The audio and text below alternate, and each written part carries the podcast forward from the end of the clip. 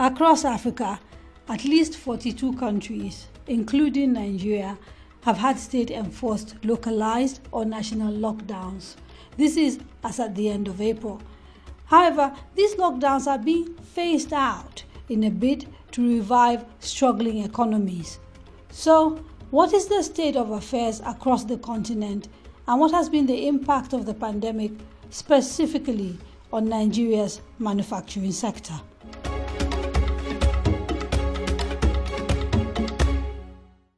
Hello and welcome to Now, our podcast which examines the impact of the COVID 19 pandemic on all aspects of our lives. I am Gadria Ahmed. Dr. Ibrahim Mayaki, CEO of the Africa Union Development Agency, says Africa is in for a rough ride. Institutions will be shaken on how they manage concomitant crises. A, a, a crisis of security, a crisis of food security, a crisis related to a COVID. And uh, evidently, in these cases, regional solutions will be absolutely fundamental. Dr. Onyekachi Onobugu, the CEO of Fruta Juice and Services, tells us why manufacturing in Nigeria is highly susceptible to the impact of the COVID 19 pandemic. Manufacturing in Nigeria today is heavily dependent on imports, particularly raw and spare parts. The acting director general of the Manufacturers Association of Nigeria, Ambrose Oruche, tells us the specific impact of the pandemic on manufacturing. If I use devastating, is on the on that statement. It has is um, a lot of negative impact on them in the form of that um, production has ceased virtually in all the sectors of the manufacturers. Prolific artist Paul Play Dairo takes us back, way back, with one of his biggest hits. Been waiting all my life for the one I love. She's always in my dreams. She's my fantasy. The moment I saw you walking through that door, girl, I knew you're the one. My oh my, my oh my. We begin with the United Nations Economic Commission for Africa, which held a high level virtual debate on Africa's COVID 19 lockdown exit strategies. Rona Meyer, who dialed in for Radio Now, filed this report. As 38 of Africa's 54 countries recorded lockdowns that have lasted at least 21 days, Attention has shifted to the dwindling monetary value of all goods and services made within the continent. This value, which is recorded as the gross domestic product, has been impacted by the coronavirus pandemic. Vera Songwe, the executive secretary of the UN Economic Commission for Africa, revealed that one month of a full lockdown across Africa would cost the continent $65 billion. That's about 2.5% of Africa's annual GDP. Yes, we can quantify GDP when we say we lock down, but how do we quantify lives? And, and really, this is the question that we must ask as we sort of struggle with is a lockdown good? Is a lockdown not good? Should we wear, should we wear mask? Is mask an important thing to do to prevent this? We've launched a survey, which is in our study, that says that people have reduced meals by 50%. So essentially, does that make them also a little bit more uh, uh, at risk to get the disease because then their immune systems are weaker and they are not as strong? That is why I think that uh, government leaders maybe then need to do targeted, you know, food supplies. Of course, Africa is an informal sector, which is quite huge. So how do we get to those people? I think those are all the tensions that governments are facing and are struggling with as they look at this lockdown. The UN study shows that between the 14th and 20th of April, businesses in Africa reported they were operating at only 43% capacity.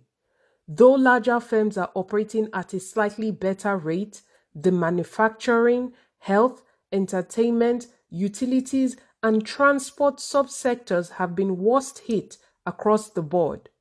Dr. Ibrahim Mayaki, Chief Executive Officer of the African Union Development Agency, says Africa will be facing multiple challenges. Institutions will be shaken on how they manage concomitant crises. A, a, a, crisis of security, a crisis of food security, a crisis related to COVID. And uh, evidently, in these cases, regional solutions will be absolutely fundamental. And I, I think African leaders are fully aware of the necessity to look at uh, regional regional solutions. Small and mi- micro, small and medium enterprises will be the main vector to revitalize our economies once we exit the lockdowns. Kennedy Odede, the co-founder of Shining Hope for Communities, an advocacy group which combats poverty and gender inequality in slums, says lockdowns must not result in loss of income for Africa's informal workers who are already identified as poor. It's okay to restrict movement, but can we also boost the economy? I know I'm really advocating for debt forgiveness for Africa. But I'll also be very sad if that money goes to few individual pockets. I'll be so sad. Cash transfer will be really good to these kind of communities. Otherwise, Africa is going to be faced, and I'm saying it again and again, if we don't work together, the Africa Rising narrative is not reaching on the ground and things might explode. Dr. Mayaki expressed similar sentiments. He added that the existing quality of Africa's leadership would determine post lockdown outcomes for each country, while Ms. Songwe urged civil society and the media to monitor African governments as they receive and administer funds. You cannot lock people down when we don't have cash, we don't have food. So if you impose lockdown, then you need to find a way to give them cash or to give them food. And that's where we go to the governance issue. Countries which have sound governance systems, which have already learned how to manage these sound governance systems, will exit properly and will find the right ways to have the necessary budgetary allocations. Because resources will be reduced. If they are reduced, you will need to reallocate according to new priorities. And for that, you need sound governance systems. So I, am I'm, I'm not really worried about countries like uh, Rwanda, like Ghana, and some others. In uh, countries where you have extreme inequalities, this extreme inequality will have a repercussion on how the governance systems really adapt. I think governance becomes a particularly important part of this conversation. And as we exit, I think one of the things that we have to start thinking about is how can we bring civil society and the media to begin to monitor those resources, you know, at the higher level. But we also need to make sure then that when we get those resources, they get to the right places and the people who need them the most get them. And the question is, how can we do that? I think we need to come together much more strongly to work to ensure that governance works uh, uh, as we get out of this crisis so that we can ensure that the most vulnerable do not fall further behind. As Africa pushes past 54,000 coronavirus cases, the World Health Organization projects that transmission of the virus will be slower due to the continent's age pyramid, social and environmental factors. However, Unless the current lockdowns bend the curve, then between 29 million to 44 million Africans could end up infected. Rona Maya reporting for Radio Now. Closer to home, Nigeria's manufacturing is taking a drubbing as a result of the pandemic and the havoc it has caused to the global economy generally and to the price of crude, which remains Nigeria's main source of foreign exchange. Dr. Onyekachi Onubugu is the CEO of Fruta Juice and Services. I asked him to tell me how his business is faring. Pandemic has had significant impact in our ability to produce, distribute, and keep most factories running. Uh, if you know those in the consumer goods space, China has predominantly been a key supplier for machines, machinery, raw materials, spare parts, and all the like. And the shutdown of China and indeed Europe and the Americas, and I, I dare say, I think over half of the world, has meant that one, from the production standpoint, most of us in the manufacturing space have struggled. We have not been able to get our spares as usual. The costs have gone up significantly where you can get them. You are struggling with getting them to be shipped and or freighted or air freighted or or, or sea freighted from different locations. So what you see is that most organizations, most manufacturing firms have struggled to physically or practically keep their operations running. So what you're doing is cannibalizing one line to fix products in the other line. Then there's a raw material standpoint that you have the challenges of imported raw materials going up significantly in terms of costs. So everything from sugar, literally to external packaging for those who use packaging, sleeves, carton, everything has gone up because significantly the suppliers in Nigeria cannot access these materials. So the impact on raw material prices have gone, gone up significantly. Then there's the third part in terms of the actual production, um, because we are shut down. Even though some businesses are termed import um, essential services, the truth is that movement of people, staff to locations and back has been horrendous. So either they didn't get transport to come to work, or they're being harassed as they move to work by law enforcement agents, or they are being harassed by when they go back. So were also forced to shut down significant chunks of our production capability just to manage um, our production facilities within the context of the COVID-19 government regulations. In manufacturing facilities that have production lines that have been designed to have X amount of people on the line in this distance, um, it's difficult. So that also affected the actual production. Are you able to give us a summation of um, the the total cost on business? And here I'm talking in monetary terms. I'm also talking in terms of productivity, but also lastly in terms of just um, manpower. Have people been sacked as a result of these problems? I, I won't be able to say in monetary terms because it's impacted different industries differently, but it has significant impact on a monetary standpoint. In terms of productivity, I would dare say that we've lost 50, 60% of our productive capacity in terms of people, resources, just because to, to work has been difficult. So every manufacturing concern has struggled. It doesn't matter. Um, even the, the essentials have struggled. Everyone has struggled. But more importantly, you ask the fundamental question, has it impacted jobs? The answer is yes. It's yes, because even the, the essential businesses, and there are few of them that were running, they struggled. They, some could produce but could not ship out. Some could ship out, but they got to those locations and the markets were closed.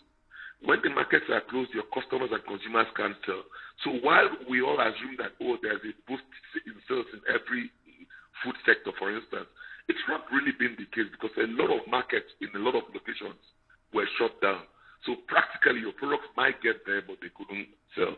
But what has that meant? That meant that in the month of March, but mostly in April, a lot of businesses shut down. A lot of even in the food space. I'm not talking about the other sectors that are were closed down compulsorily. I'm talking about even in the essential space we talked about. A lot of them shut down. A lot of them went down 40%, 50% in capacity, and a lot of them have been forced to take pay cuts or ask people to go. It's been brutal. But that is a fact. Based on your experience, because I know you also um, were the CMO of a major uh, manufacturing company um, in 2017 when we had a, another major recession.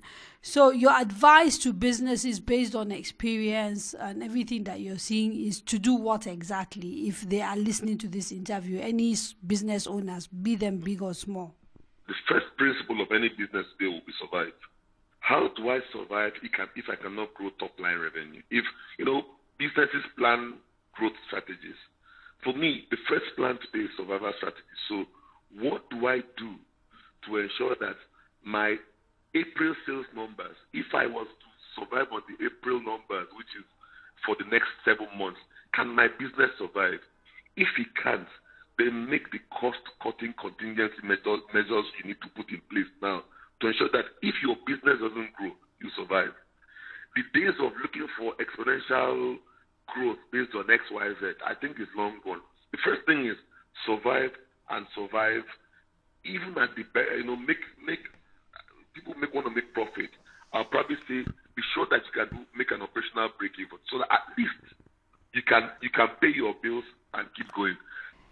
The Manufacturing Association of Nigeria represents all companies across many sectors. The organization, therefore, has a big picture view of the impact of COVID 19 on its members. I asked the acting director general, Ambrose Oruche, how badly manufacturing as a whole has been affected by the pandemic. If I use devastating, uh, is under understatement. Production has ceased virtually in all the sectors of the manufacturers.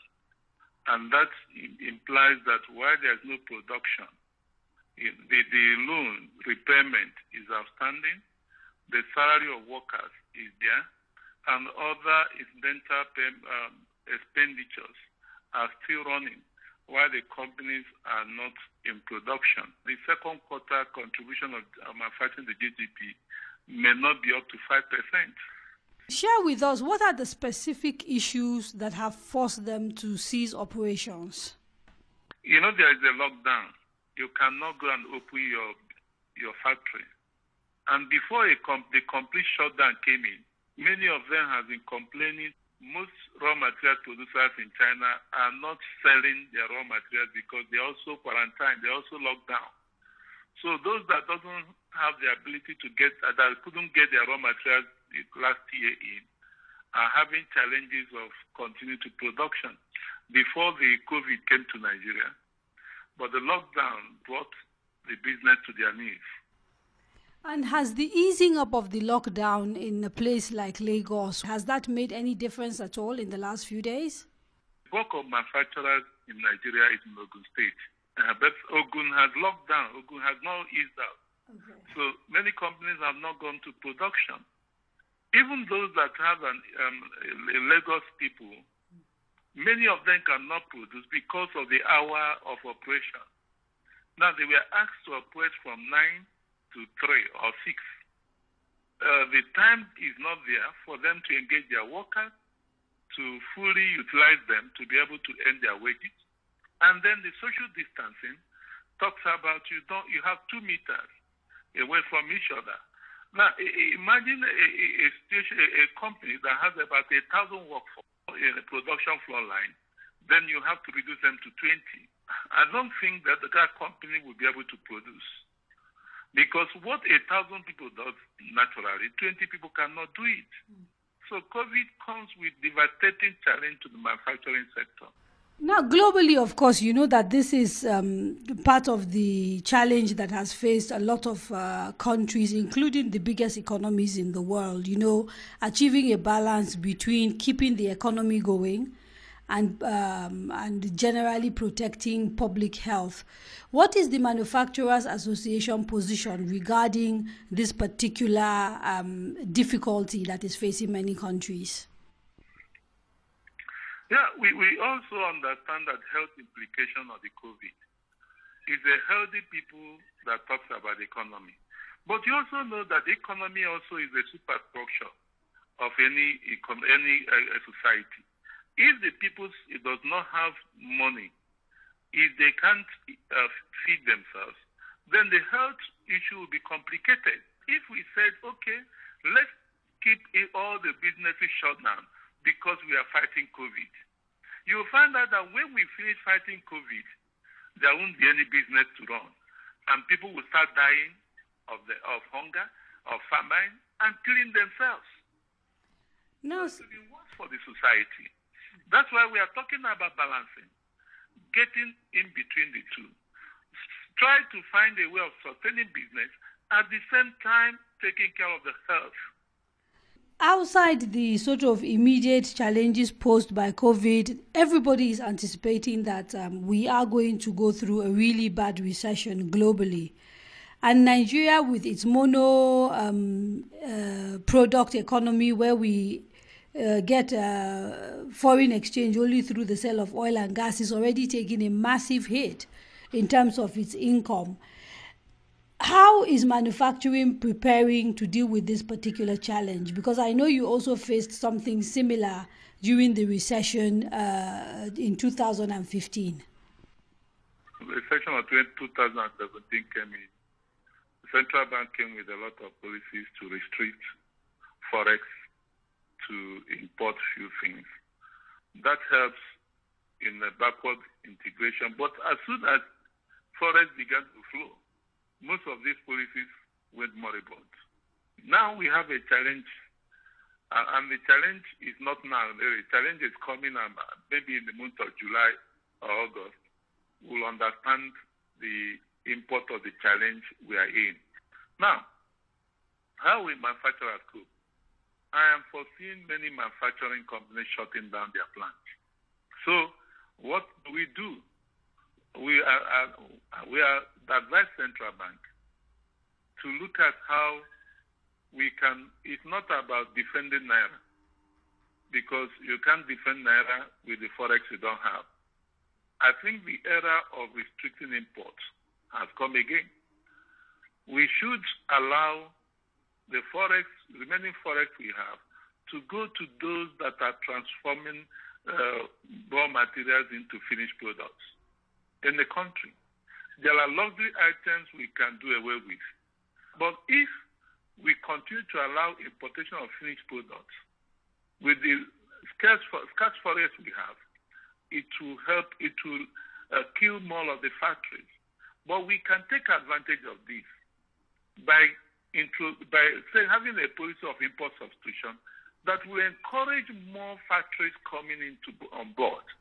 Is there any sort of um, uh, formal conversation taking place with your sector, the federal government, and the CBN in terms of just preparing for the inevitable uh, problems that the recession will bring? Any sort of formal conversation?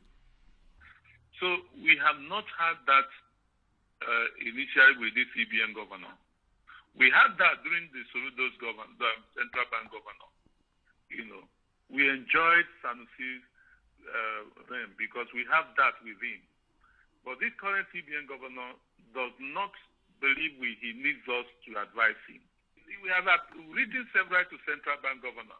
Don't it's better you go through the association, which has a more holistic view of the challenges than a, a member company. So, sir, if um, these issues are not resolved, and like you said, we see a drop uh, in GDP contribution from 8.7 to about 5%. In human terms, can you give us a rough idea of um, what this will mean? How many jobs will be lost? I cannot put a figure on statistics now how many jobs will be, will be lost. But as we're speaking now, many jobs are going because many companies cannot continue to pay workers that are not doing anything. There's a level of wealth they can sustain the workforce without uh, increasing their capacity because most of them currently now operate less than 30% capacity.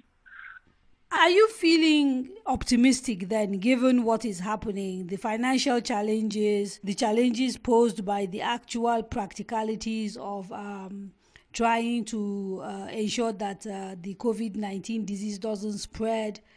What are the prospects for manufacturing uh, in Nigeria over the next six months? If manufacturers are support, supported with Forex, then there are possibility of them sustaining their production and increasing their capacity. But if Forex is not there for them to get in needed raw materials, you know, which cannot be produced locally, then the challenge of many of many of them will, be, will begin to fold. Can I ask you something very quickly? You know, we keep hearing that we are manufacturing locally, but then people keep telling us that there are essential raw materials that need to be brought in. Why are we not able to create the raw materials that we need for manufacturing as a way of creating, if not total, but uh, you know, major independence from dependence on uh, dollar prices? Yes, that that requires a lot of money on research and development. Most of these raw materials are, are franchised, they are patented. You, you, you don't have right to reinvent them in your country without getting approval. And to get a patent to do it, you need to pay a lot of money. So you depend on them. But if you need to develop an alternative, you need to do a lot of research. You need to invest a lot of research and development. You know, that's where government policy comes in. So listening to you, what, what it sounds like um, you, you are saying to me is if we are serious about changing the way we do things and growing the Nigerian economy in real terms, we have to have a total overhaul of policy and the way we do things. Uh, that's why I'm saying there should be overhaul of policy. We should have a developmental plan that has to give more priority to industrialization. Industrialization plan has to be agreed by all stakeholders, and government has, has a, a major stake to, to, in it. In terms of funding, you can't get money from commercial banks for research and development. So there should be a, a, a very humongous quantum of money assigned for those that want to go into research and development. Prolific singer and CEO of Playground Records, Paul Play Dairo, has been a leader in the entertainment industry for over 20 years. Known for hit records such as Angel of My Life, Modupe, and Moshoriwe, he spoke to Bola Brown about how COVID 19 is affecting his artistry, and his business. Yeah, COVID 19 business, everybody knows that it's actually going to affect the music industry because basically most of the money that you make from this business is from concerts, um, is from, you know, club um, engagements, is from, you know, parties, and that is where you know you really make the bulk of the money. And uh, in that kind of setting, you will need people to gather together. So if that is if everybody's on lockdown, it's very difficult to make money. Myself, for instance, I'm supposed to like I'm supposed to have like three um, shows this May, but it has been cancelled. We only pray and wish that this will go away very soon. As a, a musician and an artist who has been in the industry for almost 20 years, what advice would you give to other artists, musicians, or people in the creative industry in general uh, during this period of uh, this pandemic? I will advise musicians to to just understand that it's actually going to hit on them. I'm actually going to affect them. Uh, going to affect their purse. So they need to actually look for other ways to make money. For instance, people are going into. Uh, I've seen some people actually go online to do something like a small concert or play music so that people can come in and send money to their account. And so everybody's just looking for ways to, you know, some people are setting up um, live programs uh, to build up their fan base while everybody's on lockdown. So people are trying so many other ways to make money or to create, you know, build your fan base. Uh, the best way to make money from the music business right now is to put your music on streaming platforms and get people uh, to go there and stream. At least you can make money from that. Every other thing right now is still on hold. I mentioned that because it's a way of keeping your heads above the water because you can't afford not to have any income at all. Manufacturers are complaining that um, a lot of jobs will be lost during this um, pande- pandemic period and the foreseeable future. How do you think this will affect the um, entertainment industry and artists? right now it's really bad all over the world. Everybody's experiencing this uh, economic crisis, uh, home in you know in the US and the UK. People actually downsizing. Companies are actually laying off uh, their staff. So at this point, I think that uh, the situation is, is is really beyond um, beyond government. It's beyond corporate Nigeria. What I think can be done is people should just find ways a lot of people see it as hopeless. You know, I really don't know. But I know for musicians, uh, you know, if you don't want to end up being hungry at home, you should look for, you know, other means.